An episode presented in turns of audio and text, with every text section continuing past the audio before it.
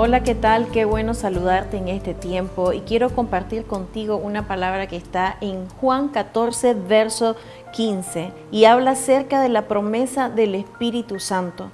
Y dice su palabra, si me amáis, guardad mis mandamientos, y yo rogaré al Padre y os dará otro consolador, para que esté con vosotros para siempre, el Espíritu de verdad al cual el mundo no puede recibir porque no le ve ni le conoce, pero vosotros le conocéis porque mora con vosotros y estará en vosotros. Quiero compartir y recordarte que nosotros no estamos solos, que Dios Jesús cuando partió al cielo, Él envió al Espíritu Santo a morar en cada uno de nosotros.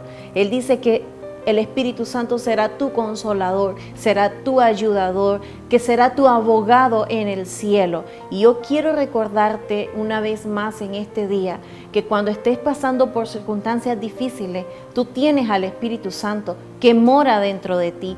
Búscale porque Él está listo y está presto a escuchar tus oraciones. Cuando tienes una comunión con el Espíritu Santo, en verdad, vives, en verdad eres libertado, en verdad eres vivificado.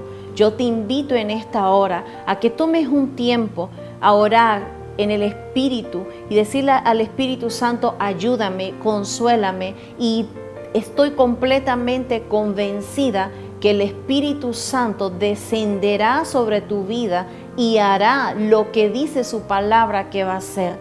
Te bendigo en este día y deseo que el Espíritu Santo te hable en lo que va del día, en lo que va de la semana, que el Espíritu te hable, que el Espíritu te inquiete a vivir momentos de intimidad con Él. Que el Señor te bendiga y que tengas buena cita con el Espíritu Santo.